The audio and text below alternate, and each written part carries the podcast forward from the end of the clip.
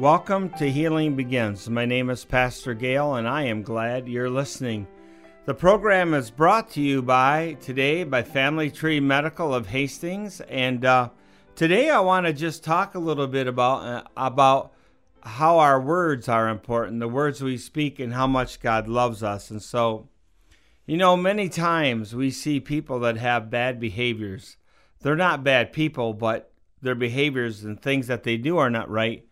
And a lot of times we think they're bad people, but when you look into it, they have developed a false sense of identity and they're operating out of that. What I mean by that is this if you believe that you're no good, that you're worthless, a piece of dirt, and that's how you feel about yourself, then that's exactly that's exactly how you're going to act and operate in your life. And many times when we have a false identity or a low self-esteem, that we're operating out of, we will actually get involved with people that will not be good for us or will settle for second best because we think we can accomplish something. Or if we want to go to let's just say going to school and studying for a career we might not study for that career because we think we can't do it. And so in the spiritual care ministry we talk about how important that our words are Proverbs 18:21 says, "The power of life in death is in your tongue." So when you grow up, what was it like in your house? What were the words that were spoken over you? And how did they affect your life? I remember watching the stories of children that have committed suicide that have been in school. And the thing that happened before they committed suicide, they were bullied. And when kids are mean to other kids and they're telling them you're fat, you're ugly, you're no good, you're worthless, you might as well die, if those messages keep coming, eventually kids begin to start believing those messages. Even adults begin to believe those messages. Then there comes the day where they come in line with those lies because they were they're lies. Because you see, the only time a lie has power if you believe it, and then people commit suicide because they think they're worthless and no one is going to miss them if they're gone. And that's just the biggest lie from the pit of hell I've ever heard. You know, when you're in Christ and when you know the Lord, and you might say, Well, I'm not in Christ. Well, you can always become in Christ. That's very easy. But I want you to know what God says about us. What He's in. Uh, we have I am statements that we like to read children and have adults say because what you believe and what you say is important, and your words have power. Now, people often say, well, why would I say some of those I am statements if I don't believe them? Well, that's exactly the point. You didn't believe the lie when it was first spoke to you, but as it kept being spoken to you, there came a day when you began to believe the lie and then you acted out of that. You see that a lot with with marriages. Somebody might get a divorce then they get involved with another person just like their ex, and they find themselves going through a second divorce. They're caught in a cycle and that needs to be broken. And the only way to break that cycle is to look at what you're believing about yourself and align yourself with what God has spoken about you. Here's what God says. Here are the I am statements and they're all backed by Scripture. And I'm not going to go into all the Scripture today because if we did, it would take forever. But I am God's child. I am beautiful. I am handsome on the inside and out. I am a friend of Jesus. I am wanted. I am forgiven. I am calm. I'm able to do anything with Jesus. I am safe. I am cared for. I am protected. I am loved. I am hopeful. I am joyful. I am confident. I am blessed. I am free from all fear. I am an overcomer. I am a champion. I am a treasure. I am brave. I am chosen. I am a peacemaker. And I am created for good works. And a lot of times people will say, well, why? I don't believe even half of those. But we say, why don't you keep saying them out loud every day until you come to believe them about yourself? And It's just not about repeating them out loud every day that's so important. It's about getting a revelation of what those things mean from your head to your heart. See, revelation brings transformation. And so when you really begin to believe that you are loved and that you are valuable, then the choices you make and the people you will get involved with will reflect those things. You know, when we're young, some of the most powerful words that can be spoken over our lives is, I love you and you are wanted. You are accepted. So, love, acceptance, caring in our words are so important. And when a child growing up, or even an adult, well, let's start with a child first. When a child don't get those kind of words growing up, it it when they're told they're dumb and stupid and all this stuff, that's the identity that they begin to develop. And then parents don't realize that the more they speak those words over those kids, the, their kids, the more they reinforce the bad behaviors. We need to start speaking into our kids what God has said about them and not what the world is saying and not what their friends are saying. So many times, what kids will do is negative things will be spoken over their life and they won't share them with anybody. They'll just keep it on the inside of their heart, they won't share it. And then before you know it, they're crying, they're upset, uh, they're going through a crisis, and then they finally open their heart and talk about how they were treated by somebody else. And then you, as a parent or a friend or a grandma or a grandpa, get to share with them what God says about them. You know, it says in Psalm 107:20 that when God sends forth his word, there's healing in his words. There's healing in the words of the Lord. You are loved is such a powerful statement. You know what? Some people say, well, you should just know you're loved. I shouldn't have to say it. Well, every parent should take the time, or grandpa, grandma, to sit down with a young one and say, you know, you are loved. I love you. You're amazing. Did you know you're an awesome kid? Man, I can't wait to see what you do growing up and begin to speak into their lives what you say about them, then you know what? We ought to speak into the adults that are around us what we see that God shows us about them, being positive, using our words to bring life and not death. You know, John 3:16 says, "For God so loved the world that he gave his one and only son, that whosoever believeth in him should not perish, but have everlasting life. The biggest love story ever told was a love story that God was willing to leave heaven and to come and die on a cross so that our fellowship with Him could be restored. The biggest love story ever. The biggest act of love that could have ever been done. Then I love the scripture in Ephesians chapter 4, verses 13 through 19. For this reason I kneel before the Father, from whom every family in heaven and on earth derives its name. I pray that out of his glorious riches that he may strengthen you with power through his spirit in your inner being, so that Christ may dwell in your hearts through faith. And I pray that you, being rooted and established in love, may have the power, together with all of God's holy people, to grasp how wide, how long, and how high, and how deep is the love of Christ. And to know this love that surpasses all knowledge, that you may be filled with the measure of all the fullness of God.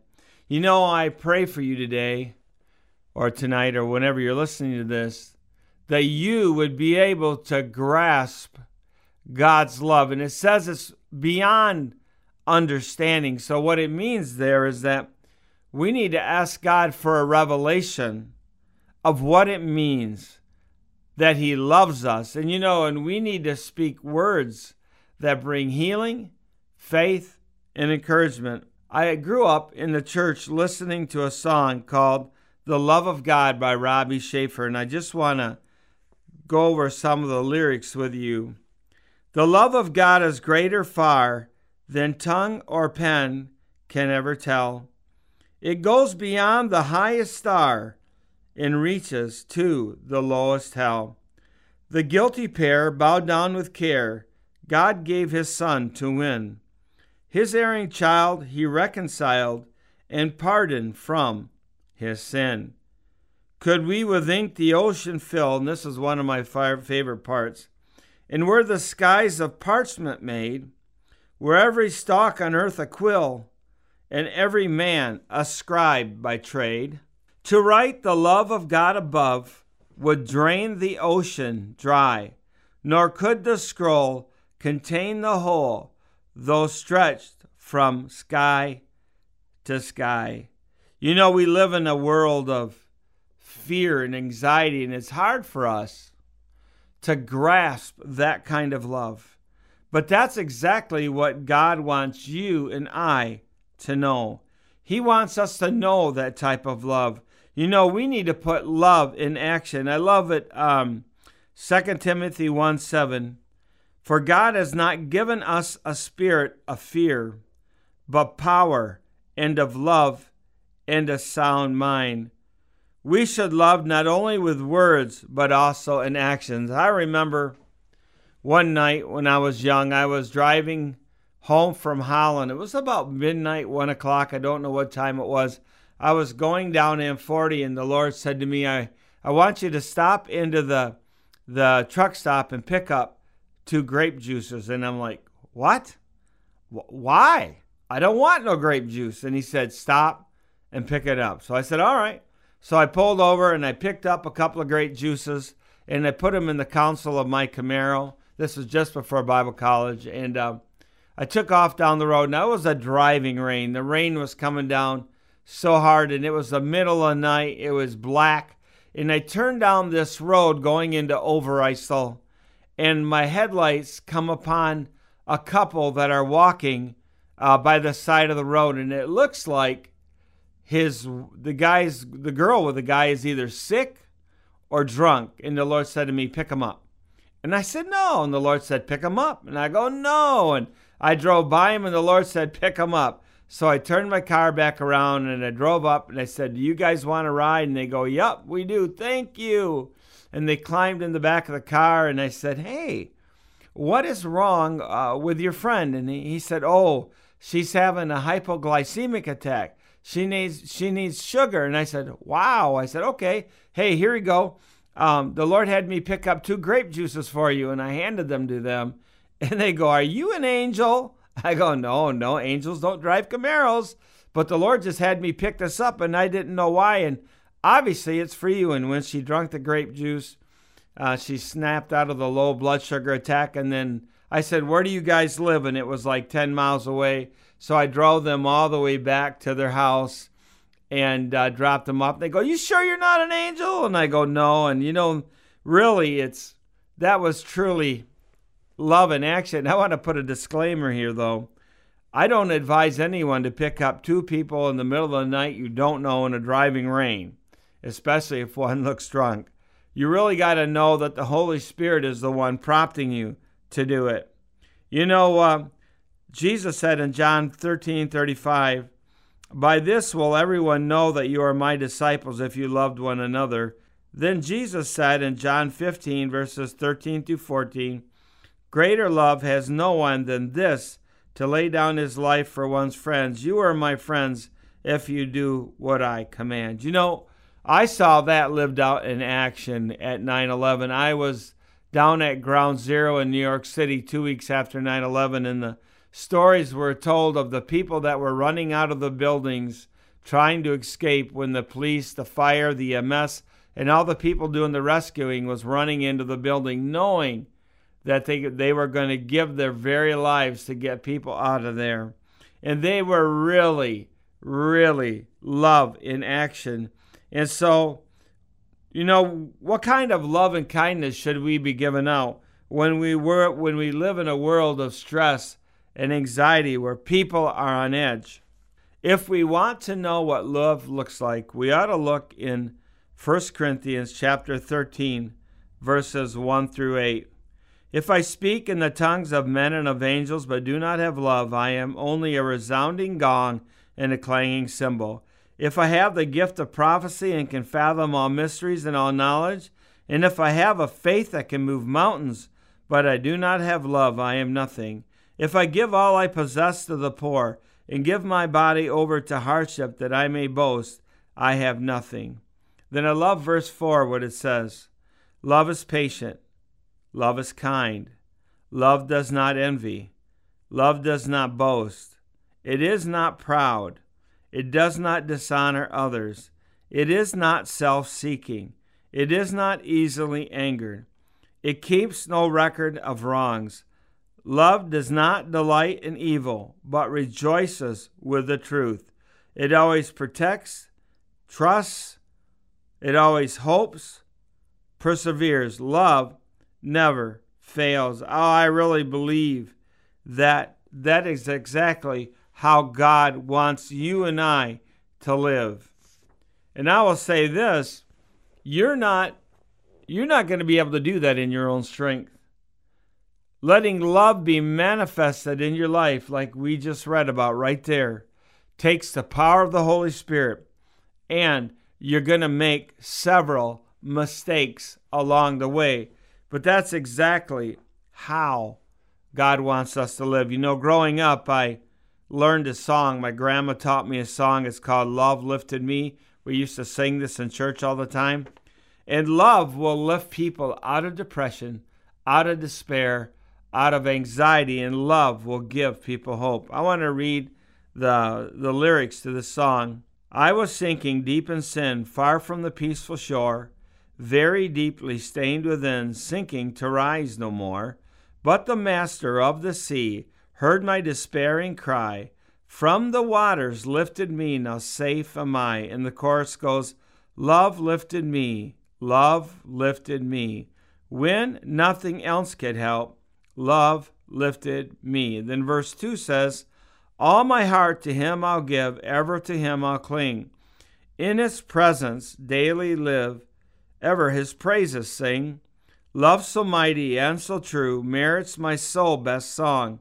Faithful, loving service too to him belongs. Souls in danger, look above. Jesus completely saves. He will lift you by his love out of the angry waves. He's the master of the sea, billows his will obey. He your Savior wants to be, be saved today. When nothing else could help, love lifted me. You know, I don't know the storm you're in right now. I don't know the trial you're in right now. Maybe you got a loved one that's sick that you're really concerned about. Maybe maybe you lost your job and the thing that you need is another job or maybe maybe you have a spouse that's not living for the Lord and you know God wants you to stay in the marriage. I don't, you know, I don't know what it is that you're going through, but I know that Jesus knows exactly where you're at. You know, in Luke 15, 4 through 7, this is one of my favorite scriptures. Suppose one of you has a hundred sheep and loses one of them. Doesn't he leave the ninety and nine to go into the open country to go after the lost sheep until he finds it? And when he finds it, he joyfully puts it on his shoulders, and goes home. Then he calls his friends and neighbors together and says, Rejoice with me, I have found my lost sheep. I tell you, in the same way, there is more rejoicing in heaven over one sinner who repents than over 99 righteous persons who do not repent. You know, the Lord loves you right where you're at. You're not lost to Him. So when Jesus went out to find the little hurt lamb, he knew exactly where he was going and he knew how to find that person who was lost. You know, when I worked in the projects of Canada, I didn't know it, but there was a drug dealer in the projects that was praying that God would send him someone to talk to him about Jesus. I didn't know this man had been praying. And one day when I was walking through by this big house with a pit bull, a little girl come running out and said, "My mommy wants to talk to you." And I said, uh, really? I'm afraid of your dog. Go get your mom. So she went out and got her mom, and she said, Well, who are you? I said, Well, I'm a, a Bible college student from Bethany Bible College. She goes, A preacher in our yard? Come on in. And so she invited me in, and I got in the house, and the dog was so heavy he would just shake the house trailer when he walked. And we walked into the other room, and I knew that I, I didn't know where I was, but I knew I was in a home and I may have been in danger. And there was a bunch of people around the table, and the lady of the house goes, Would, would you like a beer? And I said, No, thank you. She goes, You think you're better than us? I said, No, the Bible says no drunkard will enter the kingdom of God. And then I couldn't believe I said that. So she goes, Would you like a milk? And I said, Yes. So I sat down at the table, and the guy beside me said, He said, You know, I've been praying that God would send me someone to talk to me about Jesus. And here this man is in my house, and if you don't like what he has to say, you can leave the table. And three people got up and left the table. And, and I'm not going to go into this whole story, but to make a long story short, it took seven two hour visits where I shared the love of God with him and the salvation and how much he was loved. And at the end of the seventh time, he bowed his head and he gave his life to the Lord Jesus Christ. And I and and he looked at his girlfriend and he said, "You know, I'm a bad man and you know I am and you should you should go home to your mother now. And then he goes, I'm going to live for the Lord. And he looked at me and he goes, Do you know who I am? And I go, No, I don't know who you are. He goes, Well, I'm the biggest drug dealer in this area. And I said, Well, can I ask you a question? Why did you let me in your house? He said, Well, when you came in our house, you had angels with you. And we knew we needed to listen to what you had to say. That day, that man, who I'm going to call Jim, experienced the revolutionary love of God in his heart. He gave up drug dealing, he gave his heart to Christ, and he became a part of a Salvation Army church. That day, that man's life was totally changed because he experienced the love of God and he heard words spoken to him that were healing, that gave life, and invited him to come in to a deeper relationship with Christ or to give his heart to Christ. You know, your words are important. When you're out about the day to day, what are the words that you're going to speak? Are you going to speak words that give life? Are you going to speak words that give death? Are you going to speak words of fear? Are you going to speak words of death? What kind of words are you going to speak? I would encourage you this morning or tonight, whenever you're listening, Whatever words that you speak today, let them be words of life, peace, hope, and encouragement because we live in a world that desperately needs hope. So I want to encourage you to say this let your words be His words. And if you're hurting tonight, and if you just feel like you can't go another step, I invite you to run into the arms of Jesus tonight. Heavenly Father, I pray for all those that are under the sound of my voice. Lord, if they are hurting, worried, need a job, whatever the stressful situations are that they are in, I pray that you would help them to run into your arms and feel your love and peace and direct them into a brighter tomorrow. In the name of Jesus, amen. God bless you. Thank you for listening.